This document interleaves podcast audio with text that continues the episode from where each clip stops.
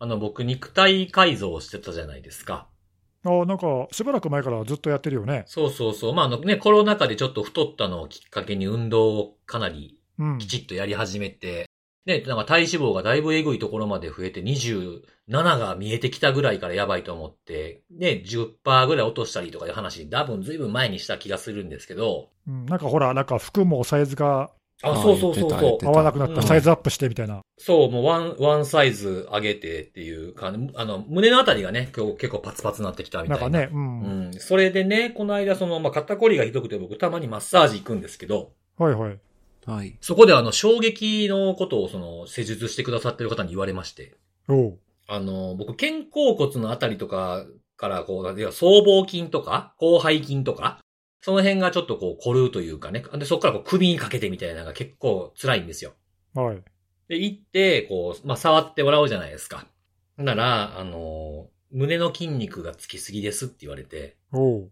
あの、胸の筋肉をつけるのはいいんやけど、それに対して背中の筋肉が少ないって言われて、ああ、バランスが悪いってこと？そうそう、ただでさえこう、あの、前鏡というか、パソコン触ってるとね、どうしてもこう、こう、縮こまってくるじゃないですか、体がう。ん。それに加えて、こう、胸の筋肉が強いから、それでさらに引っ張られてる。それで凝るんだと思いますよ。なるほどっていうふうにええ言われてそうですね。いう弊害もあるのか。そうそうそうそう。だから鍛えたら全、なんか、とにかく鍛えりゃいいってもんでもなくて、やっぱりバランスよく筋肉つけなさいっていうのをよく昔聞いた気がするんですけど、それでちょっとね、確かに腕立て伏せとかはしっかりやったりとかしてたけど、背中に関してはそこまでやってなかったんで、えー、なんか、俺あんまそういうの詳しくないけどさ、背中の筋、その辺の筋肉って、なんか鍛えるの難しいようなイメージがあるけど、そうでもないの？まあ一番簡単なのは懸垂とかですよね。ああ、なるほど。懸垂か。はい。懸垂とかと、家とかやったら、あの、まあ、ちょっと高めの椅子とかの下に入り込んで、両手で持って体上げるみたいなやつとか。ほう、うん。うん。そういう、まあ、基本的にこう、ぶら下がり系のやつが多いですよね。なるほど、ね。まあ、ジムとか行ったら、こう、背中の方の後ろにこう、引っ張るみたいな、棒をね、ね背中の後ろに引っ張るとかっていうやり方もあるんですけど、まあ、あれはまあ、自分で引っ張るパターンで、まあ、どっちかと自重でやるんやったら、まあ、基本ぶら下がり系が、一番手っ取り早いかな。とこなんで、なんで最近、あの、公園に行って、あの、一人で懸垂やってます。なるほど。まあ、あの、いきなり懸垂は、いや、ほんまにね、久しぶりに懸垂なんかやったら、自分の体重を10秒支えるだけでも結構きついですよ。ああ、最初はそうかもな。うんまあ、多分握力も多分そんなついてないから使わないんで、そうそうそう。だからちょっと斜め懸垂、ちょっと深めの斜め懸垂を、まあ30回から50回ぐらいをするように。まあできれば雨、雨降ってなければって感じですかね。日常生活でなんか使わなそうだもんね。使わないですね。だって普通にほら、あの手を自分の肩とか頭よりも上に手を上げることってないでしょ？あんまりね。うん。うんうん。だからね、そういう、なんか全然使ってへん筋肉って多分いっぱいあるんだと思いますよ。へえ。そう、またやり直しです。バランスを取り戻すためにまた。うんうんうんうんそうそうそうそうそうそう。えそうなんですちょっと、君はさ、どこへ向かおうとしてるわけ？いやいやどこにも、どこにも向かってないですよ。あの、健康的にきちんと体力をつけて仕事頑張って、この世界から一つでも多く悲しみを減らしていこうっていううん。ことですよ。もはい。う、うん。お便り行く？も行きましょうか。ね。う。うんはい。そうね。はい。はい。えーと、お便り来ておりましてですね。はい。はい。えー先日、ログを見ていると、サイコバニーの公式サイトをフィッシングサイトと検知していて、ブロックしたログがあった。思わずあれで言うてたやつやと一人で盛り上がってしまいました。あれ勢でよかったと思う瞬間ですっていう。え、それなんでブロックしたんだろうね。ねなんでなんですかね公式サイトを、まあ、まあ、ご検知ってことだと思うんですけど、えはいはいはい。大何な丈夫ですかんですかねね。うん。サイコっていう言葉がまずかったのかないやー、それは。そんなん言ったらみんな引っかかっちゃうよ。ねそうですよね。よさそうですよね。あの、え、あの、ドラ、ドラマじゃないや、あの、アニメのサイコパスとかも引っかかっちゃいますもんね、それうんい。くらでもあるぜ、そんなの。ああ、なんなんですかね。逆にこれ、問い合わせてほしいですね。この検知した製品に。これなんでダメなんですかつって。まあでも時々あるよね、そのそういう公式サイトとかさ、正規のサービスを間違えてブロックしちゃう系の話はね。そうそうそう、そうですね。うんなんか僕も、なんか、ジャンルによったら自分のブログとかもブロックされるみたいですけどね。あ、そうなの？あー、なるほど。まあ、扱ってるネタとかが、こう、フィッシングの話だったりとか、あの、こ攻撃コードとしても見られるみたいなものが入ってたりとかすると、内容的にはスレスレだもんね。うん、スレスレちゃうやろ。スレスレ。スレスレってなんかあかんみたいやん。まあ、ギリ、まあ、ギリギリを攻めていくという、ギリギリをね、そうそうそう。はい。いい意味で。い い意味でね。いい意味なんかそれ。はい。まあ、あの、ぜひ、あの、もし理由が分かったらおし、こっそり教えていただけると嬉しいなとはい。思いますと。で、あとは、あの、DDoS に関してなんですけれども、あ、この考えとか、こういうことあんま考えたことなかったなということなんですけども、あの、抗議するにしても、まあ、DDoS という手段で抗議するにしても、まあ、攻撃方法の中で、環境負荷が高かったりしないんだろうかという 用途が来ておりまして。多分複数、あれですか、普通にかふ、あの、環境負荷なんで、すごい多くのコンピューターを無駄なリソースとして使うからって意味なんじゃないですかね。あー、ビットコインのマイニング的な。そうそうそうそう。まあまあ、それが、まあ、ビットコインほどのね、リソースなんか多分使わないと思いますけど、攻撃の、まあ、コスト面では、なるほどね。うん。付加的に考えると、あんまり効率の良い攻撃方法じゃないんじゃないかみたいなことか。で、まあ、マシンリソース使って電気もいっぱい使うんちゃうのみたいなことなんですかね。なるほど。うんまあ、そこまでじゃないとは思うけど、あんまり考えたことなかったなと思ってね、これ。まあ、確かにね。まあ、環境に優しいと言いながら、一番リソース使ってるようなことなんじゃないのかみたいなことなのかもしれないですね。なるほど、なるほど。はい。そうですね。ということ、お便りだとか、あと最後のお便りなんですけども、えっと、192回、これ前回ですかね。の、えーセキュリティのあれ聞きました。えー CVE 合わせ技一本の件、大変参考になりました。でクリティカルだけチェックしてれば良いので、良いのではという楽観的な雰囲気もあったりしますが、なかなか適切な注意喚起ができなかったので、まあ、例示に使おうかと思いますと。でミディアムまでチェックするのは、まあ、なかなか至難の技ではあるんですけどね、というお便りをいただいております。そうね。まあ、CVSS もね、そのうん。脆弱性の深刻度を、まあ、うまく評価する一つの指標で広く使われていて、まあ、便利は便利なんだけどね。うんうんうん。ただ、そ、の、この間紹介したその合わせ技一本的なやつとか、あれはまあたまたまそのジュニパーが両方合わせて9.8ですっていうスコアをつけてるから、まあなんか深刻そうだってことが一応伝わるいい例として紹介したんだけど、うん。まあ必ずしもね、そういうふうになってるやつばっかりじゃないから、そうですよね。うんその方が少ないですよね、多分ね。そうやって出してくれてる方が。うん。まあ、そこだけ見てると、その本当の深刻さというか、実際に攻撃で悪用されうるとか、うん。そういうところがね、まあ、そんなに見えない、その exploitability とか、 exploitation の実際のところっていうのが、まあ、CVSS だと、うん。現状値とかまでちゃんとしっかりやんないとね、その基本値だけでは分かんないっていうのは、まあ、そこは難しいよね。うんうんそうですよね。まあなかなかそうですね。この辺はもうベンダーに頼るとか、そういう攻撃を検知しているセキュリティベンダー、もしくは、まあ悪用が確認されてますよっていうものに頼るしか今のところないかなっていう気はしますよね。ね。だからミディアムをいろいろ見て、ミディアムとハイとかこうつなげてみてね、あ、クリティカルか、そうつなげてみて、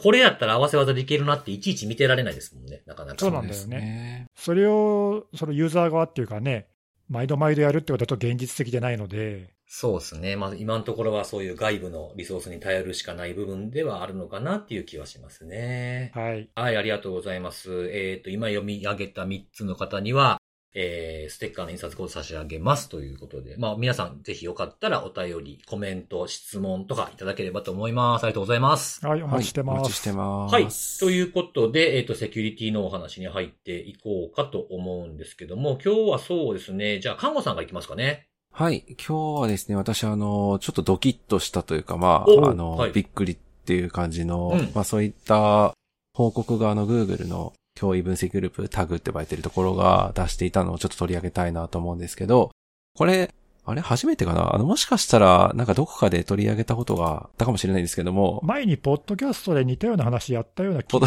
ポッドキャストやりましたっけ？わかんない。要は Google が、あの、北朝鮮が、あの、セキュリティの研究者を、まあおそらくターゲットとした、あの、キャンペーンを行っていましたという、まあそういった報告ではあるんですけど、これってあの、まあ今回初めてっていうわけではなくて、うん。2021年の1月にも報告をしていて、今回確認された、まあ、内容から見るに、まあ、同じ、おそらく同じ攻撃者が、あの、同様のキャンペーンをまだ続けている、やっているという話が、あの、報告されたというところではあったんですけど、あの、前回と、まあ、少し違うところもあってですね、まあ、ちょっとそこもお話をしたいんですが、基本的にまず、接近というか、えー、セキュリティの研究者にどう北朝鮮の人がアプローチしてくるかというと、まあ、おそらく多くの方が使ってらっしゃる X、まあ、あの昔のツイッターですね。これを使って、はい、はい、接近をしてくると。今回確認されているものとして、その Google が挙げているのは、その X で、えー、標的に接近をしてきた後に、シグナルとか WhatsApp、あるいは、あの、Wire ですね。はい。うん、あの、そういった、えー、暗号化が、まあ、使われている Easy のメッセージングサービスアプリを使って、標的となる人との関係を構築すると。で、まあこれ結構長期間渡ってやるケースもあったみたいですけども、うん、まあそういった形で標的に接近をしてきて、で、えー、前回は、あの、前回はっていうかその2021年1月の時は、ビジュアルスタジオのプロジェクトだったかな？えっ、ー、と、それを提供してきて、あの、ビルドさせて、マルシャスな DLL を実行させてマルウェアに完成させるっていう、そういう手口を2021年の時は報告していたんですけど、今回はですね、まあ、過去数週間、その Google が確認されたものにおいては、まあ、ゼロデーを使われて、えー、いたという話があって、ただ、そのゼロデー、何のゼロデーなのかっていうのは、まあ一般的なソフトウェアという、まあそういった表現にだけ留まっていて、っていうのも、まだあの、ベンダー側でパッチの対応中とか準備中という風な状況と見られるということで、あの、うん、Google 側ではまだ、あの、まあ、準備が整っていないということで、詳細を開示していないという状況ではあるので、具体的にどのソフトウェアのゼロデーが使われていたかというところはちょっとまだ詳細が出てきてないんですけども、まあ、あの関係性を構築したと、まあ、ファイルを送ってくるという話ではあるので、まあ、あの、ユーザー側に、まあ、何かしらの操作、まあ、ゼロクリックっていうよりかはな、まあ、なんかダウンロードさせたりとか、まあ、あるいは、ファイルを開かせたりとか、まあなんかそういったアクションを通じて、まあ標的となる人にマリシャスな、まあプログラムを実行させる、まあそういった手口なのかなっていうのは、まあ私ちょっと勝手に思ってるんですけども、うん、まあちょっとその詳細っていうのはまだ出てきていないというところではあるんですけど、ゼロでと見られる、そういったエクスプロイトコードが実行されてしまった場合どうなるかというところについては、まあ、これあの、その前回という形で2021年に報告されたものと、まあ、同様のシェルコードという話ではあるんですけど、えー、事故されると、えー、まあ、仮想マシンかどうかみたいな、そういった確認が、まあ、最初入ってですね、まあ、これもよくあるケースではありますけど、まあ、そういった確認が行われた後、まあ、収集した情報と合わせてスクリーンショットを攻撃者側の、えー、サーバーに送るというところではあるので、ちょっとこの意図っていうところがまあいろいろあるとは思うんですけども、まず、あの、今回は脆弱性の研究を取り組んでいる、まあ、リサーチャー、セキュリティの研究者の人が、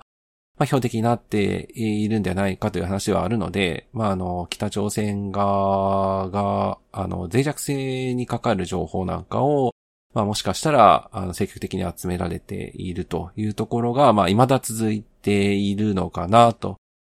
まあ、あとですね、あの、今回それとは別にというところではあって、うん。この先ほどの、その X のアカウント名、まあ、ポールっていう名前だったんです。ポール091だったかな ?091 アンダーバーかな。あ、そうです、そうです。アンダーバーがつくやつですね。まあ、セキュリティの研究者と、あと、ゲットシンボルの開発者ですっていう、まあ、そういった、はい。はい、プロフィールを書かれていたんですね。もうちょっとあの、アカウントはちょっとあの、凍結されちゃってるんですけど、その動いてた時の、あの、詳細な説明、プロフィールにはそういった書かれ方をしていて、ゲットシンボルってなんじゃらって感じなんですけど、うん、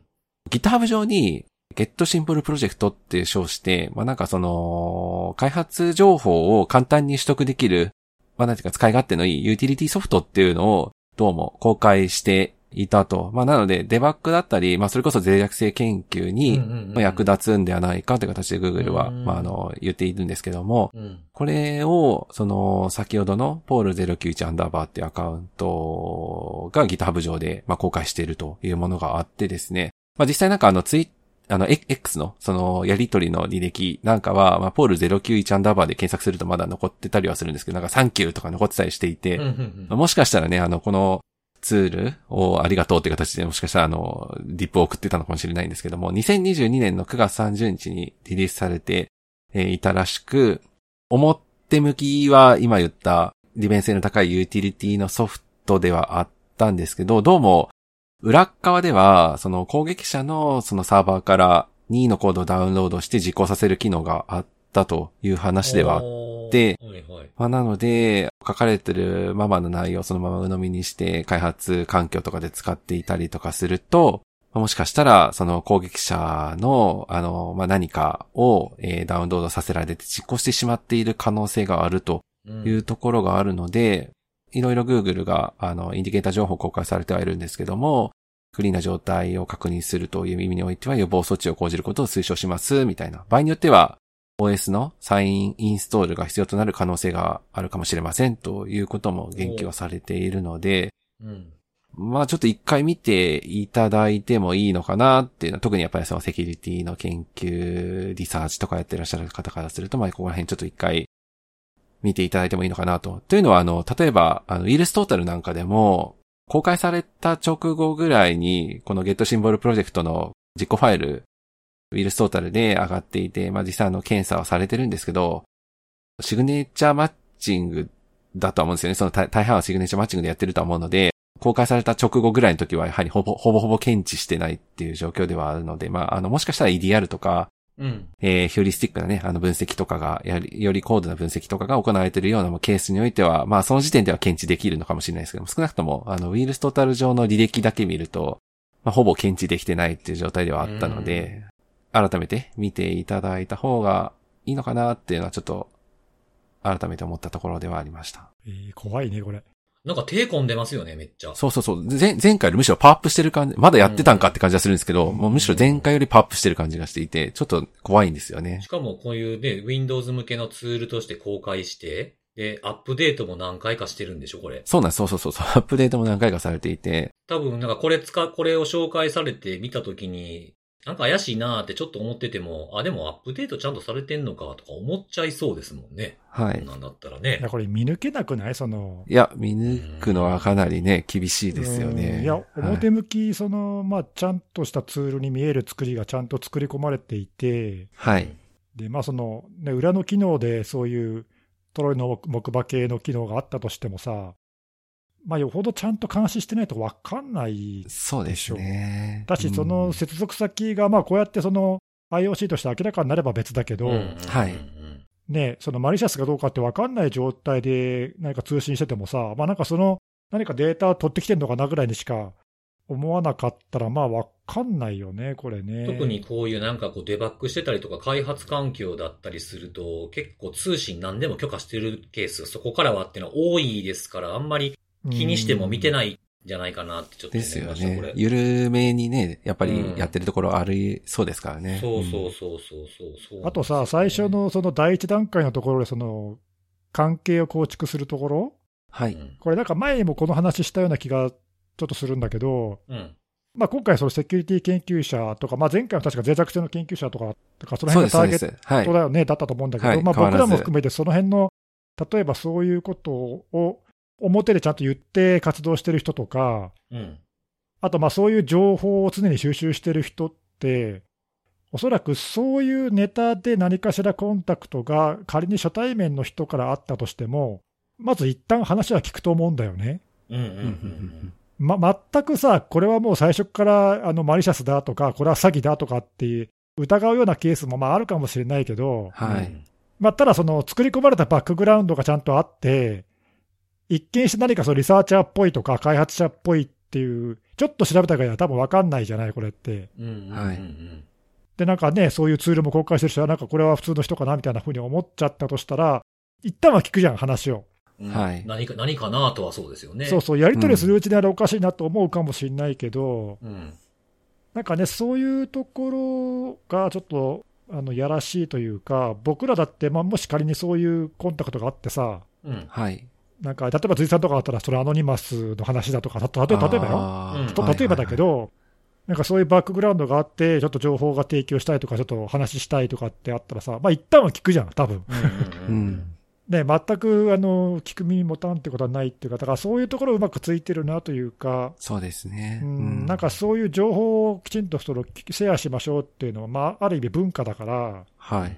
ね、そういうところを逆手に取ってるというか、うまくついてるなっていう気がして、確かに確かに。うん、こういうソーシャルエンジニアリング系は非常にはい厄介だよね、防ぎにくい。そうなんですよ。もう、うん本当に、ソーシャルエンジニアリングも、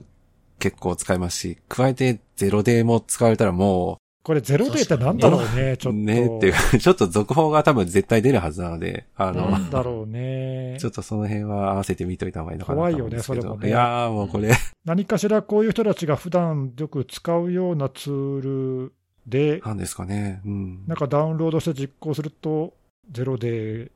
使ってってことなんだろうな。どこ、どこでゼロで使ってるんですかね、これね。いやー、怖いね。ちょっとそれは詳細知りたいね、ねちょっとね。はいうんなんか攻撃の流れもちょっとよくわかんないですが、その実行した後どうなるのかとか、意外となんかもっとなんか驚愕の攻撃チェーンだったりするのかもしれないですしね。これね、こんだけ手が込んでるってことは、その後のさ、なんかうん。ね、リターンがあるからだろうから、はい。どういうところにそれがこう、広がってんのかが、ちょっと全体像が見えないんだよな、こういうのって。えこれ、なんか、こういうのたびたび見るじゃないですか。このセキュリティ研究者をだけじゃなくて、なんかその政治的なとか、ジャーナリストをみたいなとかで、ちょっとこうピンポイントに、こうある程度ジャンルが絞られたこの攻撃キャンペーンみたいなものって見ますよね。このそのソーシャルエンジニアリングを使ってるようなやつでね。うん。で、こういうのを見ると、そのなんかタイトルだけさらっと読んだりとかしたら、まあそんなん引っかかれへんのちゃうかなっていうふうに思ってしまう人って結構いるんじゃないかなと思ってて。ああ、自分は大丈夫って？そうそうそうそう。うん。なんで、その、もうちょっとこうなんか気を引くような中身を入れてほしいなって結構最近思うんですよね。例えばなんかこの、まあ、ゼロで使われてとか、こういう開発のデバッグ用ツールで、しかも更新もされてて、あ、めっちゃ手込んでるやんって読んで初めて思うんですけど、一番初めにコンタクトしてから違うところにこうプラットフォーム移したりすることってよくあるじゃないですか。その時に、どういう言葉巧みなのかっていうのを出してほしいんですよね。どういう風にしてその人は信じたんやろあ、これやったら俺が、俺も信じてまうかもなっていう。ああ、やりとりの手口ってことね。そうそうそううん。そこの部分もなんか結構 IOC なんじゃないかなっていう風に。ああ、なるほど、なるほど。なんか、これ実際にコンタクトされた人とかがなんか投稿してたけどさ、うん。こんなやりとりしたぜ、みたいな。うんうんうんうん。なんかそういうことね。だから具体的に実際にどういうやりとりで騙されちゃったのかみたいな、そういうのが知りたいってことね。うんそうそうそうそうそう。だってプラットフォーム移すってなんでって思いません？うん、別に X 上でよくない？みたいな。え、X の DM でやりとりする、したいと思う？あ、僕でも結構最初から最後までそういうやりとりで終わる場合ありますよ。あの仕事のやりとりとかでもたまに。なんかでも、その、本格的に情報交換しようと思ったらさ、一応ちゃんとしたエンドツーエンドのプラットフォームにう移ろうって思うんじゃない？あこの IOC でもさ、ワイヤーのアカウントが乗っかってるけどあ、さ、あそうそうそうそう。はいうんとか、シグナルとか、WhatsApp とか、デフォルトエンドツーエンドのやつになんか移ろうっていうのは、割と自然な流れな気がする。だだから、その、か、そうですよね。機微な情報をやり取りしたいのでって。そういうことを普段やり取りしてる人ほど移ってしまいそうっていうか、うんですね違和感なくそっちにしようって言われたら、そうだねってなりそうじゃない？そんなことないかな？なんいや、か、どうかな。うん。たわいもない情報交換だったら、俺も別にツイッターで、ツイッターで X でいいかなと思うけど、うん。込み入ってくるとみたいな。うん、移ろうって、多分言う言言ってもおかしくないなっていうか、ああ、そう、はい。その辺のこう、切り出し方とかタイミングとかをなんか知りたいなって思う、なるほどね、なるほど、確かに、それは気になるところだよね。ソーシャルエンジニアリングってやっぱ効果的なんですね。このセキュリティの研究者でもやられるわけですもんね。こういうのでね。うんいや、さっきそのほら、自分は大丈夫って思っちゃいがちって言ったけどさ、うん。いや、全然そんな自信持って言えないよね、こういうの見ると。うん。そうですねう。ん、本当に。なんかできるだけこうなんか身元確認みたいなことをしたりはするんですけどね、僕もね。いや、でも限界があるじゃん。あるある、うんそうそうそう。であんまり疑いまくるのもなっていうのもあるしね。ね、この手のやつみたいに作り込まれて、だって LinkedIn のアカウントなのなんだろうかんだろうって結構さ、うん。背景作り込んでから来るやつってあるじゃない。ありますね。そんなんやられたらさ、本当ちょ、その知り合いの知り合いぐらい近い人じゃなかったら分かんないよね。確かにね。そうですよねまあ、そういう難しさがあるよな、こういうのって。はいうんそうそう。なんかそこにちょっと一石を投じることができんかなと思って、そこがちょっと気になった、なるほどね。。うんうんはい。うんそんな感じでございます。はい。はい、ありがとうございます。はい。はい。ってことで、じゃあ次僕にします。はい、お願いします。はい。えっと、今日僕が紹介するというか、まあ、あの、ちょ、ちょっと前のやつなんですけど、あの、やっと読むことができたということで、結構盛りだくさんなレポートだったんですよ。で、あの、2023年版のアクティブアドバーサリーレポートということで、ソフォスが出しているレポート。毎年出してるやつかな？そうですね。あのー今年の上半期分かな？で、あの、いろんなその、読者の対象者を変えて出したりもしてるんですよね。うんうん。なんかビジネスリーダー向けとか、まあ、今回のはテクノロジーリーダー向けというふうに書いてあって、まあ、今度はなんか現場の人向けみたいなものを次回は出すみたいなこと書いてましたけどね。うんうん。いいね。そう。で、まあ、今回は、その、まあ、インシデントレスポンスチームですね。このソフォスのインシデントレスポンスチーム、 X-Ops っていうチームが、まあ、あの、世界各地のいろんなそういうインシデントを、えー、ピックアップしてですね、えー全部で80件、2023年の上半期分の80件のケースから、まあ、抽出したデータを、まあ、集計してこうだったというふうなことが書かれてあるんですけど、まずいくつかちょ結構なんかたくさん書いてあるので、いくつかピックアップして紹介すると、まずあの攻撃の初期アクセスについて、まあ僕らが一番よく気にするところかなというところなんですけど、一番多かったのは、あの外部のリモートサービスっていうやつですね。はい。で、あの、ついで公衆向けのアプリケーションを悪用するというやつですね。外に繋がっているという、まあインターネットに直面しているというふうに言えばいいですかね。で、その中の、まあなんか70%のケースにおいては、もう有効なアカウントの悪用と外部リモートサービスの悪用っていうのがもうセットで使われてたと。うーん、なるほど。これ前にあのネギスさん紹介してくれたあのどっかのレポートであの有効なアカウントが悪用されまくってるみたいなやつありましたよね。うんうん。まあそれとだから似たような感じで、やっぱここでもかなり上、あのうんトップのトップに来てるというふうなとこなんですね。そう、なんかね、最近ちょっとこれ、あの僕、どっか他のとこでも講演とかでも時々喋ってるんだあけ、ど、そうなんですね。はいはい。やっぱなんかね、ほいくつかこういうレポートがちょいちょい見かけて、こう気になってて、うんうんうん。なんか以前よりもそういうその正規のアカウントのそのまあ認証情報が何らか漏れてるとか、うんうん。まあ、あるいはデフォルトのアカウントが残ってるみたいな、割とそのまあ昔からあるこのね、バリットアカウントなんて、もうずっと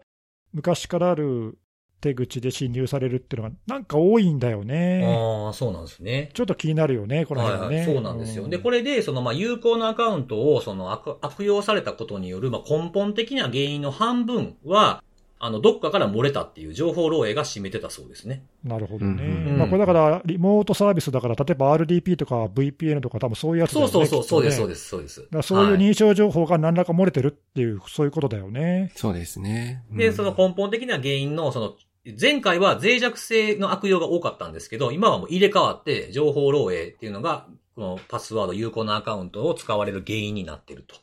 ちなみに脆弱性の悪用は今回は23%。なので、まあ、その、まあ、脆弱性を使って盗まれたものが売られててっていうものなのか、あの、まあ、スティーラー系のものとかなのか、うん。そういうことが、まあ、あの、半分を占めてしまっているってことですね。なんかね、その辺のさ、その結局何、何が根本原因なのかっていうところが、ちょっと見えてないところが怖いところなんだよね。確まあ、追いにくいっていうところですもんね、この辺はね。結局、入ってくるときに認証情報使われましたはは見えるから分かるんだけど、うんはいそれ結局、どっから漏れてんみたいなさ、うんそうなんですよね。そこがなんか終えてない感じがするよね。そうですねそうですね。うんまあ、強いて言えば、なんか一発で成功してきてるから、どっかでなんか漏れたやつか勝ったやつなんかな、ぐらいって推測で留まってしまいますもんね、このそう辺ってね。そう、そうなんだよそうですね。ねうんはいで、まあ、こういう、あの、簡単にこういうことが使われてしまいますよって容易にしてしまっている原因としては、やっぱ多要素認証の利用が、やっぱまだまだ進んでいない部分があって、39%の組織では実施されていませんでしたと。う。うんうんん。まあ、その39が、まあ、進んでこんだけになったっていうふうに見るのか、まだまだって見るのかはちょっと人によって違うかもしれないですけどそう、ね。うん、まあ、もうちょっと頑張りたい数字かなってとこですよね。40%ぐらいがですからね。まあ、外部から直接内部に入ってこれる経路については、少なくとももうちょっとやっぱり高くないと、確かに確かに。う。うんん、ダメな気がするよね。そうです。ね。しかもこれは、組織で使ってるやつですからね。個人じゃないですからね。そこやられたらもう中入ってきてやばいですみたいなところのうん。入り口はそこはさすがにもう必須にしないとダメじゃないかなっていうん。そうですよね。感覚はあるよね。うん。まあ、で、あと、まあ、デバイス制御とかそういうものとかもね、やるなってとこですね。で、まあ、この、まあ、多様素認証を使ってなくて、盗まれた認証情報が使われてますみたいなことによって、まあ、まだまだ悪用で影響を受けてるっていうのが、まあ、RDP ですっていう紹介もありまして。なるほど。うんで、あの、まあ、RDP のことをこれ皮肉なんですかね、リモートディザスタープロトコルなんて書いてましたけども、だいぶ皮肉入ってますね。だいぶ、だいぶ言うとんなっていうふうに思ったんですけども、まあ、この RDP もまあまだまだ広く悪用されている、まあ、ツールというか経路の一つですというふうにあって、で、RDP がその関与している攻撃は、この今回80件のケースのうちの95%が RDP が何かしらに使われていると。うんいうことで、去年と比べると、去年は88%で過去最高だったんですけど、今年は95と過去最高を更新するというぐらい増加しているということで、で、これあの、どこで使われてるかっていうのを外部か内部かっていうのに分けられてるんですね。まあ内部っていうのはラテラルムーブメントで使われるようなもやつで、外部はもう直接ポンと来るようなやつですよね。はい。で、内部が93%というふうなことで含まれてるんですね。でまあ、両方っていうのも含まれているので、あの、足したら100%超えて、あ、100%超えちゃうんですけど、外部は、外部でだけで見ると18%というふうになってるということですね。これも、2022年は、あの、外、え内部が86で、外部22というふうになってたんですけど、まあ、内部での使用が増えているというふうなところですね。なんか意外とこれ前でもどっか別で喋ったかもしれないけどね、RDP って言うとなんか外部からの侵入経路的なイメージしか、ひょっとしたらないかもしれないけど、うんうんうん。結構内部の横展開とかで使われるケース多いよね。そうですね。で、そのこの RDP が関与しているっていうふうに言われ、言われた95%の中のさらに4分の3以上、77%においては、まあ、内部アクセスと横移動にのみ使われてたっていうことなんで。うん。やっぱこう内部の、まあ、そのリモ、外からやっぱ繋がれてくるっていう、ランサムの経路とかでやっぱ結構多かったじゃないですか、一時期。うん。はい。そういうのがあって、その外部にそのさらさない、インターネットに RDP をむやみやたらにさらさないとか、認証ちゃんとしっかりしましょうっていうのがあったけど、やっぱ内部のやっぱ横展開って僕もなんかインシデントレスポンスのレポートとか見てもやっぱ多いんですよね、中で使われてるケースが。なんでこの中の RDP っていうのはやっぱ見直す必要が強くあるんじゃないかなっていうのはやっぱこのレポート見て。そうね、必要ないのに、あんまり別に開けてても問題ないでしょって、ちょっと過小評価リスクをね、してる可能性があるよね。ここはちょっとなんか大事なポイントなんじゃないかなと思いました。なるほど。はい。で、まだことは攻撃の、あの、中に入ってきた時のことを調査してるやつなので、攻撃者の滞在時間っていう、ちょっとあんまりこう、そんなにこう取り上げられにくいというか。なんか一時期さ、標的型攻撃、これなんかマンディアントとか言い出したのかな、なんかはいはいはい。1年ぐらいずっと侵入して、とどまっていてみたいなさ、はいはいはい。ありましたね。そういう、うん、滞在時間がどのくらいかっていうのをなんか調査してたレポートとかあって、確かそのマンディアントが数年前に、うん、出して、標的型が流行ってた頃ですよね。そうそうそう、なんか言葉ともうしてね。なんか結構長い間とどまってますよみたいなことを言ってたよね、うんうんうんなんかね。そうそうそうそう。まああれも見方次第だと思うんですけどね。情報をずっと盗み続けるんやったら、あの、長いことおった方が攻撃者は、僕らからして脅威になるし、ランサムみたいにさっと去っていくようなやつだったら短くなるしっていうのがあるかなと思うんで。はいそうだよね、はい早い方が対策できるのにいいもんね。うん。そうそうそう。で、こちらに関しては、まあ、21年から22年、そして今年にかけてどんどん短くなっていってるとおそういうことで、そう、例えば、まあ、中央値だけ見ると、2022年は10日だったんですけど、8日に減少していると。はい、もちろんまあ最大値とかだとすごい長いのとかもあるんですけど、最大値にしても平均にしてもまあ全部減少しているというふうなことになってて、平均に関しては38日ぐらいだったのが、今は18日程度に減少している感じになってますね。で、これはあの理由はなんでかっていうのも書いてあって、まあ理由はランサムのギャングだと。あの、ランサムウェアのインシデントっていうのは、あの滞在時間がやっぱこう短くてどんどんどんどん短くなってるんですって。うんううんん中央値が9日から5日に減ってるっていうのがあって、この辺がこう全体を下げてるっていう感じになっていてて、それ以外の攻撃、ランサム以外の攻撃にフォーカスすると11日から13日とわずかに上昇っていう感じなんですよね。なんでまあランサムの攻撃者っていうのはまあそのまあマニュアルだとか手順だとかツールだとかっていうのが整ってどんどんどんどんまあ速度を速めてきているのかなっていうふうな感じはしますね。なるほど。うん。で、そんなね、あのー攻撃者の過ごし方みたいなことに触れられてて、この滞在時間に加えて、まあ、過ごし方という風に訳すのが よ、よくないかもしれないですけなんか優雅に時間を過ごすみたいな。ねなんか、バカンスみたいなノリで抱えてますけど、大丈夫ですど。か？なで、そうですね。よかはプールサイドでみたいな感じで。そうそうそうそう、そういうんじゃないですか。な、なんて言えばいいのかな。こう、活動してる時間だとか曜日だとかっていう話ですね。はいはいはいうんうん。はい。で、えっと、攻撃の、これ、えっと、全体的に見ても、ランサムで見てもあんまり変わらなくて、61%で、え週の半ばに集中してるらしいんですよね。攻撃が。へえ、ほうほう。まあ、半ばっていうのはその、なんか水曜日とかその辺の、まあまあ、なんていうか平日と言えばいいんですかね。で、まあ、ランサムも62%と、まああんまり変わらない感じになってます。ただ、そのランサムの攻撃者は、金曜日に顕著な、こう、増え方をするらしくて。なるほど。そう。で、攻撃の43%は金曜、土曜に開始っていうふうに。まあ、これほとんど金曜日が占めてるんですけどね。で、さらにこの時間帯、曜日だけじゃなくて時間帯に絞ってみると、週の終わりのやっぱ遅い時間帯が多いと。例えばこの中で言われた52件の攻撃を分析してるんですけど、平日の8時から午後の、えー、あ、午後の6時とかも18時ですね。18時までの間に発生している攻撃はわずか5件と。で、そのうちの3件は8時から9時になってるんで、それ以外は、まあ、あの、営業時間外。なんで8割以上は営業時間外、そして週末っていうところに入ってくると。いうふうに書いてあってですね。これも僕以前からめっちゃ気になってたことがあったんで、これとちょっと照らして、照らし合わせてみたいなと思って、うん。うんあの、今までこう、ちまちま貯めてきたこう、ランサムの業種とか、国とか出してたじゃないですか。で、これ僕実はあの、曜日もちゃんと取ってたんですよ。おうおう。で、曜日をちょっと集計し直しまして、13グループ、13ギャングですかね。今見てる活動中のグループがいるんですけど、それを全部ですね、どの曜日に活動してたかって言って、色付けしたりとかしてみたんですよ。うん。そしたら、まあ、その各ギャングで、若干のズレはあったりするんですけど、日曜日が最も少ない。リーク数が。今言ってる辻さんの活動日っていうのは、リークが公開された日ってことね。そうです、そうです。はいはいはい。リークをまあ公開した日、僕がそのログ取ってそのログからこの曜日出した、曜日曜日に確認されてるっていうのをメモってるやつですね。で、日曜日がいっちゃん少なくて、ついで土曜日、月曜日なんですよ。なるほど。で、13ギャング中、土曜日か日曜日のいずれかに最も少ないリーク数になっているものは9つのギャングなんですね。で、全部合計しても、えっ、と、日曜日が一番少なくて、その次に土曜日、で、月曜日という風な感じになってると。で、これ、僕、日本時間なんですよね、これ、僕は。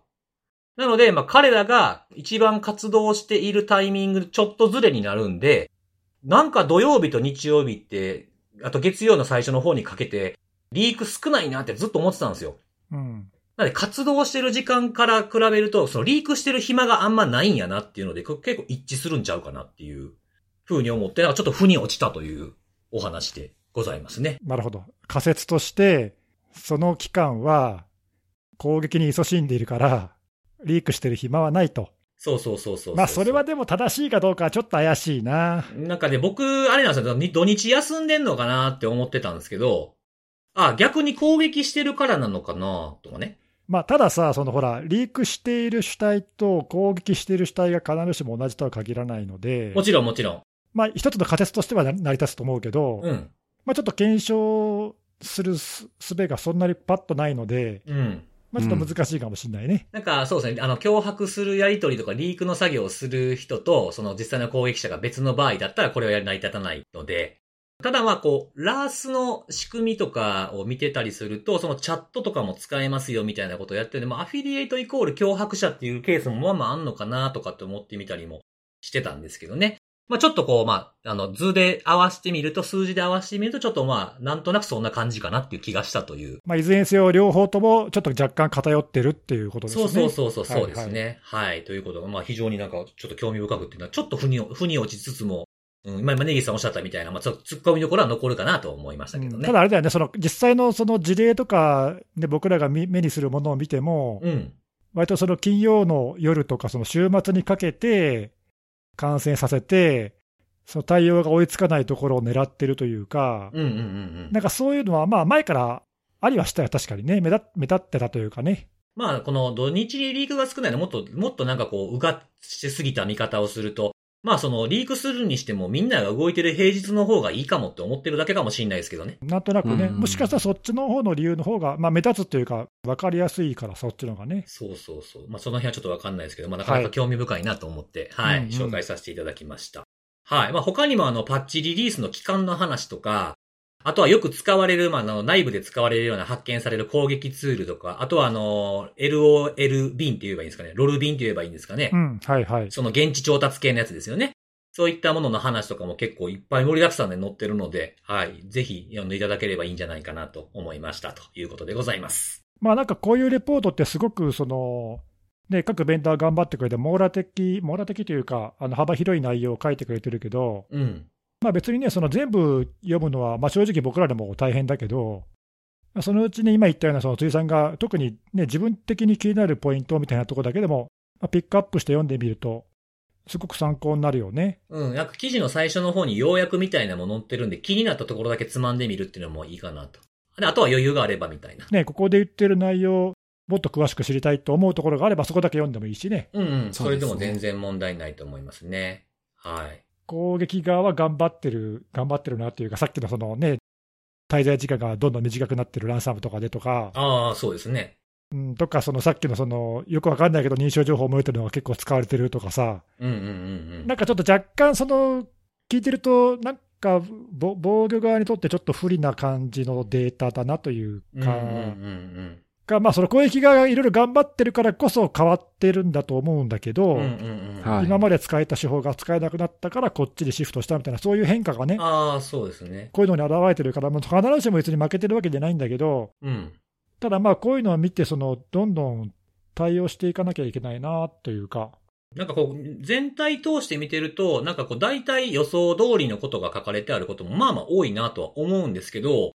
そのまあ、ネギスさんのこの間紹介したその、有効なアカウントのやつとか、今回のこの、有効なアカウントでもその理由の半分が漏洩になってきてるとかっていう、ちょっとこう、詳細な部分に変化がやっぱり見えてきてるなっていうのがあるんで、うんその辺気にしていきたいなって思いましたね。そうだね、うんうん。でね、その背景には何があるのかとかさ、うんうんうん。何をその根本原因、何を対処すれば、これが減っていくんだろうかとかね、やっぱ遡って考えていかないといけないよね。そうそうそう。まあそこに、ねあとはそこにできるだけ見落としがないようにしたいなって思いましたね。うん。はい、なるほど。はい。ということでございます。はいありがとうございますはありがとうございます。ありがとうございます。はい。ということで最後はネギスさんですね。お願いします。はい。じゃあ、最後、私からですけども、まあ、あらかじめ言っとくと、あの特に今日そのそんなに目目新しい話をするわけじゃないんだけど、はいはいはい。だけどその、まあ、あの変わってないよっていうことが大事なことも結構あるんあで、大事です、大事です。まあ、またその話かよって思うかもしれませんけど、まあ、そんな話を今日したいんですけども。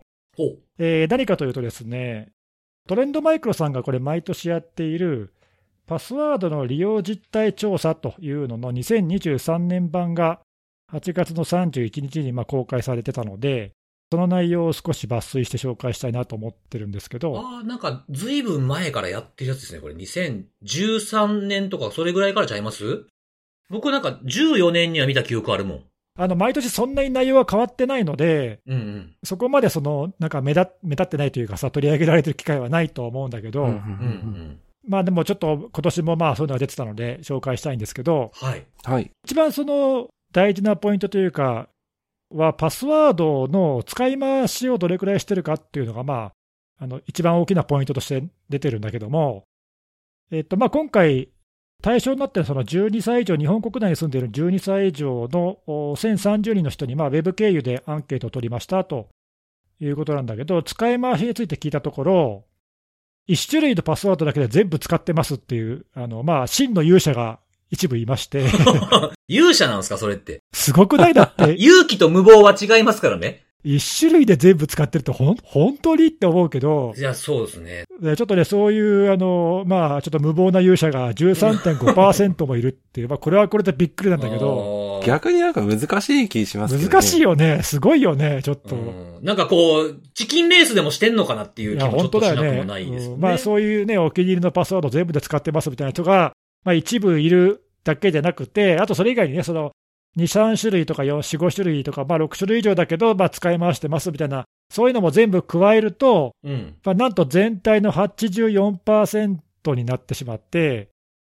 逆に言うと、その残り16%の人だけが、あのまあ全部バラバラのパスワードを使っていて、使い回しはしていませんと、あ、我々ですね。はい、答えてる、だから我々みたいな人は、あのまあすごく少少少数派。数派であると まだまだ。はいい。うことが分かって、まあ、でも8割超えてるのかっていうのは、ちょっとね、あのうん。まあ分かってはいたけど、がっかりっていう感じもするんだけど、うんちょっとまあ1個だけだとあれなんで、一応ね、あの似たような調査をしてるやつを確認してみたんだけど、うん。えー、と IPA が毎年やってる情報セキュリティに対する意識調査っていうのがあって、あありますね。い、でこちらもまあ毎年公開してるんだけども、これのちょっと2022年版ってやつ、今年出たやつをちょっと見てみたら、こっちの方がまああの規模は大きくて、13歳以上の1万人に調査を、まあ、同じようにウェブで調査してるんだけど、うん。はい。でせ設問項目もいっぱいあるんだけど、その中でそのパスワードの使い回しだけ？ちょっと取り上げてみると、こっちはその PC 使ってる人とスマートフォン使ってる人で分けてるんで、ちょっと若干ばらつきはあるんだけど、まあでも大体4割から5割ぐらいの人が使い回しをしてるって答えてるのね。ただ、こっちはそのさっき言ったようなその1種類とか2種類とか、そういうあの数は回答してないので、ちょっとまあ若干その設問の仕方に違いがあるから、まあ、一概にあの同じ結果とか言えないんだけど、ただまあ少なくともこっちの調査でまあ4、5割、まあ、規模が大きい調査で4、5割、でトレンドマイクの調査でもまあ8割ぐらいっていうう。うん。まあ、いずれにせよあんまりいい結果ではないと。そうですねそうです。はい。まあ、8割ほどひどくはないんじゃないかと思いたいけど、まあ、下手したらそれぐらいの人が、まあ、それがもしかしたら実態に近いかもしれないと。うん。ということが分かって、で、あの、話戻すと、じゃあなんでこんな使い回しをしてるのかっていう、なんか理由も聞いてるんだけど、うん。はい。一番多い理由が、違うやつにしたら忘れちゃうからっていうのああ、が、もう、ずっと多そうな理由。そう、もうこれがダントツ多くて72%になってて、うんうんうんで、まあ、次に多いのが5割ぐらいで、えー面倒だからっていう、ああ、もうなんか、そう、双璧って感じですよね。そう、まあ、物臭っていうかね、ねまあ、だからその、忘れちゃうし面倒だからって、もうこの2つがもう本当に、もう最も多い理由になってて、これってもうずっと昔から多分そうだろうなっていう、パ多分パスワードっていうものが生まれてからずっと変わってないんじゃないかなっていう。感じなんだよね。なんで逆に言うと、まあ、その僕らみたいに覚えらんないけど、使い回しはダメだからって言って、そのパスワードマネージャーみたいなツールに覚えさせてるっていうようなのは、まあだから非常に少ない、うん。めちゃくちゃ少数派ってことなんだよね。ということが、まあこの結果から分かりましたと。はいはい。ただね、一方で、自分の個人情報とかパスワードとか ID とかっていうのが流出しちゃうっていうことに対する不安っていうのは、およそ9割の人が不安だって答えてるらしいのね。おなんか相反するような感じもちょっとしますね。で、そのうち実際に被害に遭ったって答えてる人が2割ぐらいいるんだって。うんうんうんうんうんまあ、何らかのその被害者になってるっていう人が、まあ、2割ってまあかなりな数いるんだけそうど、ですね。うん。被害にも遭っているし、不安だと思っているにもかかわらず、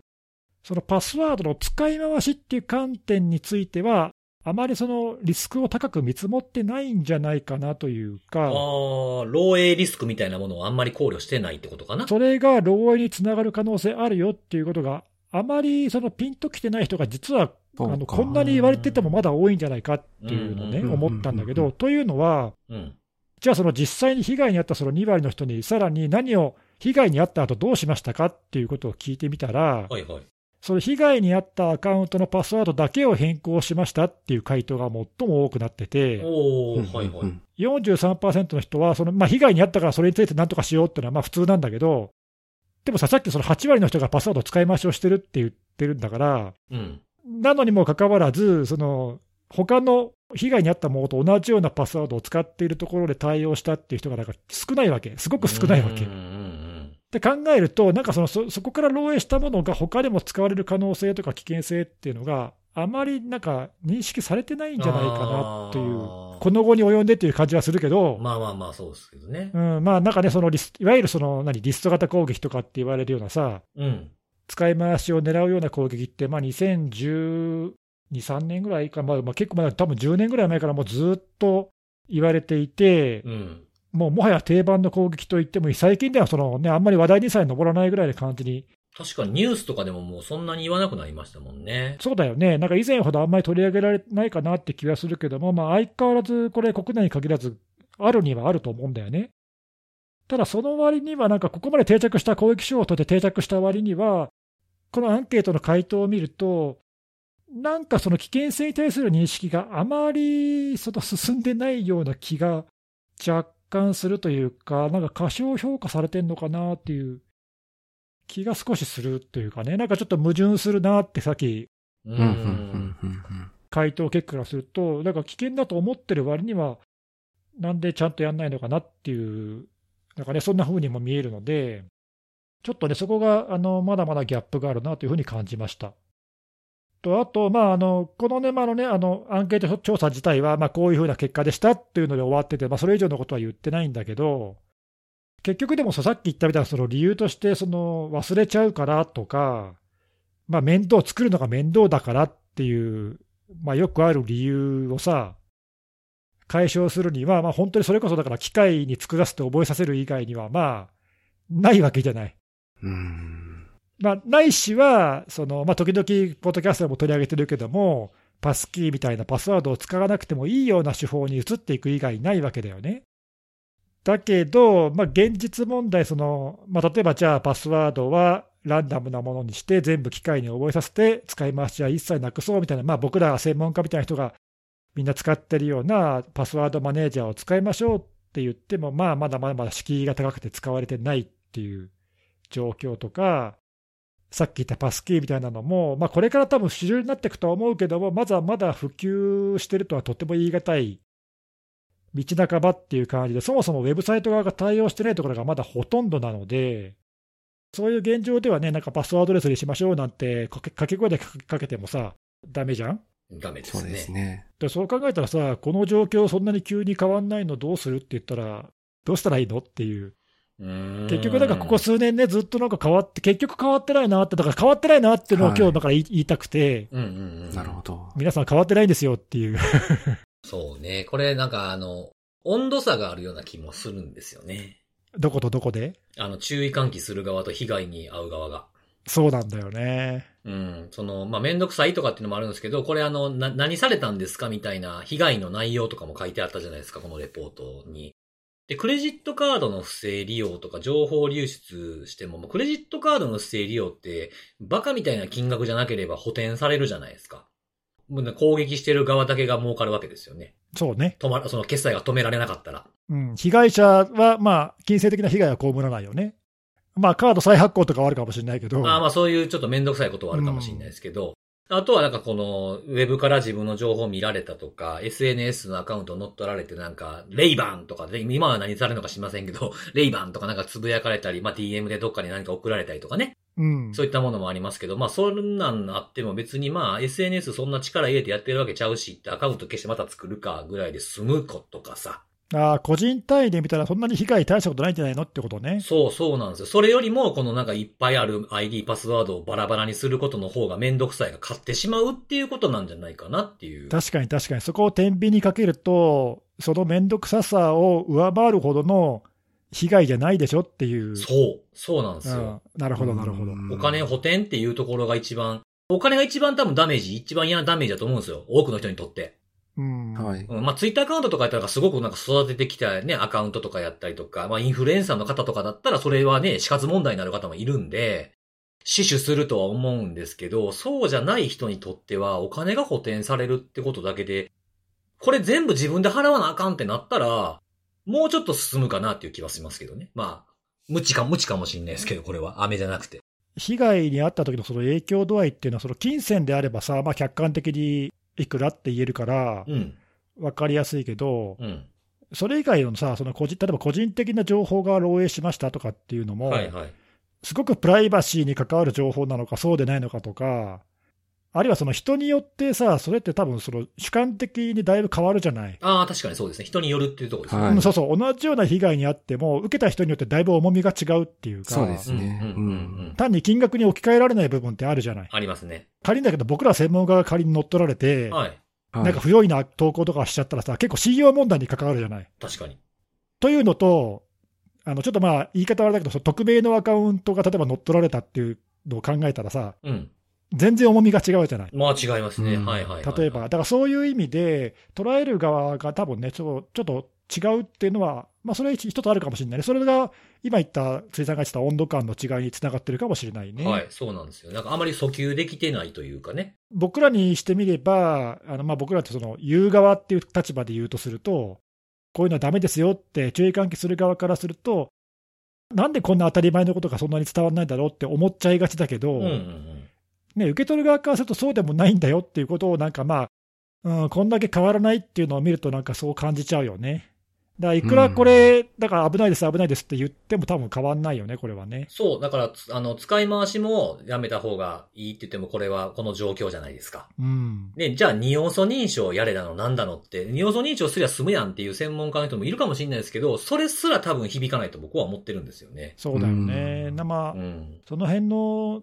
伝える側と受け取るか伝えられる側の温度差っていうか、うん。でもその、人によってはすごくそれで大きな被害を被ったりいます。そういう人もいますよね。っていう人もまあいるわけで、そういう不幸な人を増やしたくないわけああ、もちろんもちろん。うんじゃない？うん。だからそういう人にもまあ届けたいわけだけど、まあ、なんかそういう人にと届いてない可能性もあるわけで、そうですね。まあかといって、その一人一人にリーチするわけにはいかないので、どうやってね、その多数の人に届ければいいかっていうか、そうですね。なかなかちょっとこれはもう言い続けてはいるし、って思ってて、その LINE 乗っ取りが増えた頃にチャンスやとも思いましたけどね、そういうことを知ってもらうための。あそうだね。だからそんな話してたよね。そうそうそうそう。それでもなーっていうのがあって、このレポートってその、結構昔僕これ紹介したことがあって、セミナーとかで。ほうほうん。で、それちょっと今引っ張り出してきたんですけど、あの話聞きながら。であの、同じようなやつで、この、まあ、聞いてる数はちょっと若干違ったりするんですけど、総数ですね。N の数が違ったりするんですけど、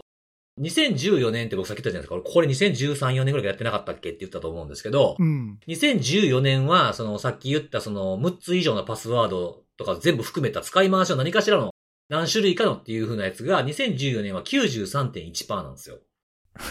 もっとひどいかったんだね。そう。で、まあ、この年がその LINE の乗っ取りが多かった、まあ、いわゆるそのパスワードの注意喚起をする当たり年になるんじゃないかと思った時なんですよね、これが。うん、うん。で、そっから2017年になったら、えー、同じ項目が85.2%なんですよ。うん。ちょっとだけ良くなったと。おそうそうそうそうそう。で、そっから、えっと、ご、えー何年経ってんの？えっと、6年 ?5 年、6年経って83.8なんで、もうこれ、頭打ちちゃうか？っていうそうだね。ん感じがするんですよね。もう減ってるとは言っても微妙すぎて、うん、この、このなんか年数だけで93から85にね、3年かけて減ったのを見ていったら、もっと減ってないとダメじゃないですか。ペースで言ったら。これはもう、来年も再来年もこうなんじゃないかなっていうそうね。風に考えてしまいますよね。だまあさっき言ったみたいな根本的にね、そのうん。パスワードに対する問題であれば、まあそれなくす、なくすのが根本的な解決なんで。最終的にはそれで解決すると思うんだけどうん、うん。なんかそれまでにはちょっとまだかなり時間がかかりそうだから、はいはい。それまでのね、あの過渡期において、まだちょっと被害を受ける人が増えるのが、そのまあ仮にその一人一人の被害の状況は、警備でで済むっていう場合が、ひょっとしたら多いかもしれないけど、それにしたって別に被害はやっぱり被害なわけで、うん。う。ん。なんかね、もうちょっとそれに対するなんか響くような、なんかね、伝え方とか対策とかっていうのが。出てこないと、ちょっとねっていう。そうですね。これなんかこのアンケートの項目にもともと含まれてるのか、含まれててここに書かれてないのかわかんないですけど、なんかフリーハンド的なところでもし聞けるんやったら聞いてみたいなとかって思ったのは、被害に遭った人に、それでもなんで使い回すんですかっていうのは聞いてみたいですね。大したことなかったからみたいな理由かもしれないもんね。そうそうそうそうそうそう。別に別に痛くも痒くもなかったんで別にいいっすわかもしんないですし、あの、お金は補填されたからまあ別にいいかなと思ってますぐらいの感じなんだったらもう打つ手がほぼないと思うんですよ、ね。確かにね。いや、だってね、その、それを裏付ける結果として一つあるのが、はい。その被害に遭った後、さっきその、被害に遭ったアカウントのパスワードだけ変えましたっていうのがダントツだったって言ったけども、数は少ないんだけど、何もしていませんって答えてる人が13%いるんだよね。すごいですね。もう無敵じゃないですか。無敵だよね。だから結局そうんの被害にはあったけど、だから大したことなかったって多分おそらくだけうど、ん。思ってそのまま使い続けてる人が一定数いるっていう、うん。なるほど。まあ、だからこの辺にちょっとなんかこう、あの、根の深さというか、はいはいはい。うん問題のね、うんさっきのその温度感の違いっていうのがなんか現れてる気がするよね。ああ、確かに。なんかほら、僕らだと感覚だったらありえないじゃん。そうですね。何もしないってさ。うん。ね、なんかもうハニーポットぐらいな。何もしないことに意味があるもんですよね、ハニーポットはね。うんはいだからちょっと感覚にだいぶズレがあるよね、そこにね。う。うんん、そうですね。はいこれは。あ、あとはあれですね。あの、あれあれ。これ使い回ししてますかだけの質問だと思うんですよね、これね。で、やっぱりその、まあ、優先順位つけて、まあ、全部使い回すなっていうのはなかなか難しいから、大事なもんから始めませんかみたいな話をすることがあるんですけど。僕ああ、よくあるよね、そうそう。れねだ例え、ば、まあ、お金に関係する、その、B2C の、まあ、アマゾンとか楽天とかああいったサイトとか、あと銀行ですよね。で、まあ、その、人によったらやっぱ SNS っていうのは非常に大事だったりする場合もあるので、そういったもので、そういったものでも使い回しをしてるのかって聞いてほしいな、これ。さっきの話だと、もしその、直接大きな金銭的被害に及ぶようなところで、でもそこでももし使い回しをしてるんだったら、ちょっとその感覚はどうなってるのか聞いてみたいよね。でまあ、言ったやつ同士で使い回しをしてますかっていう質問があるともっといいかなって思った、思いましたね。人によるそのリスクの判断のその違いっていうのが、うん。まあなんか問題の鍵をちょっと握ってるところはあるかもしれないよね。そうそうそうなんか記事の続きを読むとかも含めると使い回してやっぱ増えると思うんで、もうちょっと絞ってみると別の数字が見えてほしいなとは思いますよね。確かに。はい。はい。ありがとうございます。は。い。はい、ということで今日もセキュリティのお話を3つしてきたんで、最後におすすめのあれなんですけれども、今日音楽、前回ハンガーでしたけども、はい。皆さん知ってますかね？あの、宇多田ヒカルさんって知ってます？おお知ってますよ。ははい。もしかしたらね、あの、世代間ギャップとかで知らない人ももしかしたらいるかもしれないですけどね。まあああ、まあ確かにね。まあ一応現役で全然ね、あの、活躍されてますし、あの、先月、あ、もう先々月か、7月の末に、あの、新曲出したんですよね。ゴールドっていうあの曲を出して、僕もリリースされた日にすぐ聴いたんですけど、はい、やっぱめちゃくちゃ、やっぱ良くてですね、あの、やっぱなんていうのかな、この人、あの、すごい単調なリズムやのに真似できへん歌い方しはるっていうか、ああ、わかる、なんかそれ。なんかね、あの、う簡単なリズムやなと思って歌ったら全然なんかスカスカになるみたいな感じの、難しいんですよ、やっぱなんか、この人の歌って。うんで、なんかこう、うんどんどんこう、最初にオートマティックっていう曲でデビューされてね、あの、でも、いつやったっけもう、1999年とかあの辺の頃でしょ ?2000 年とか。あれ、10代の若い時に出したんだよ、確かに、ね。そうそうそうそう、うん。衝撃だったよね、うんあれ。衝撃でしたよ。それでそっから来て、こう、やっぱどんどんこうなんかこうなんか独特のこう切なさみたいな感じの表現も良くなってきて、ど、どんどん良くなってるなっていう。まあこのゴールドもね、まあめちゃめちゃ難しい歌やなって思いながら聞いたんですけど、良かったですね。まああとはまあ、あの僕好きなやったらだいぶ古いですけど、 traveling とかすごく好きで。ああ、いいね。ノリがいい曲だね、あれは。うーん。なんかね、タクシー捕まる乗り込むみたいな、そんな歌詞、そんな歌詞にすんのみたいな感じのね。あったりとか、あとはあの、まあ僕エヴァンゲリオンが好きなんで、 Beautiful World とか、あと桜流しでしたっけ？桜なんとかなりましたよね。それとか。あとは、それ、あなたですね。あなたもいいですね。これも結構新しめのやつで映画の主題歌に使われてるんですけど。結構聴いてるんだね。あ、結構僕、宇多田ヒカルは結構聞いてて、やっぱり、はいうんまあオートマティックでも衝撃でしたもんね、初めて聞いた時も。日本でこんな感じの歌が、しかも出て売れるんや、みたいな感じで。これはあれらしいですよ。あの、小室哲也さんがこれめちゃくちゃ衝撃受けたっていうインタビューが僕すごい好きで。あそうなんだ。はい。もうあの、これ。れが、これを聞いて、もう俺はあかんって思ったんですって。へえ。それぐらいの衝撃が。うんもうこれで、あの、これにとどめを刺されたぐらいの感じに思ったっていう、なんかインタビューが昔、インタビューやったかなテテレビ番組の会話やったかちょっと忘れましたけど、最後に、あの、歌詞を全部読み返しても、未だに何がオートマティックなんかはわからんって言ってましたね。確かに。そうなんですよ。あれ未だに何が自動化されたことなのかよくわからんっていうのが、確かに。あそういうとこまでやっぱ見る小室さんはすごいなって思いましたけどえね。ーなんかあれかな、才能ある人はそういうのなんか見ると感じるんかね、感じ方が違うんかね？そうでしょうね、なんか。へうーんまあ、歌の歌い方のこととかに関してもね、言ってはりましたよ、なんか。こんな低いところのラインで歌い、歌う、歌い続けて最後までそれでいくんかみたいな。だから自分の発想にはないものだったんでしょうね。なるほどね。うん。まあ、なので新曲もね、ちょっと前に出たということで、まあ、いろんな曲を聴いていただければいいんじゃないかなというふうに思って紹介させていただきました。はーい。はい。ということで、また次回のお楽しみです。バイバイ。バイバーイ。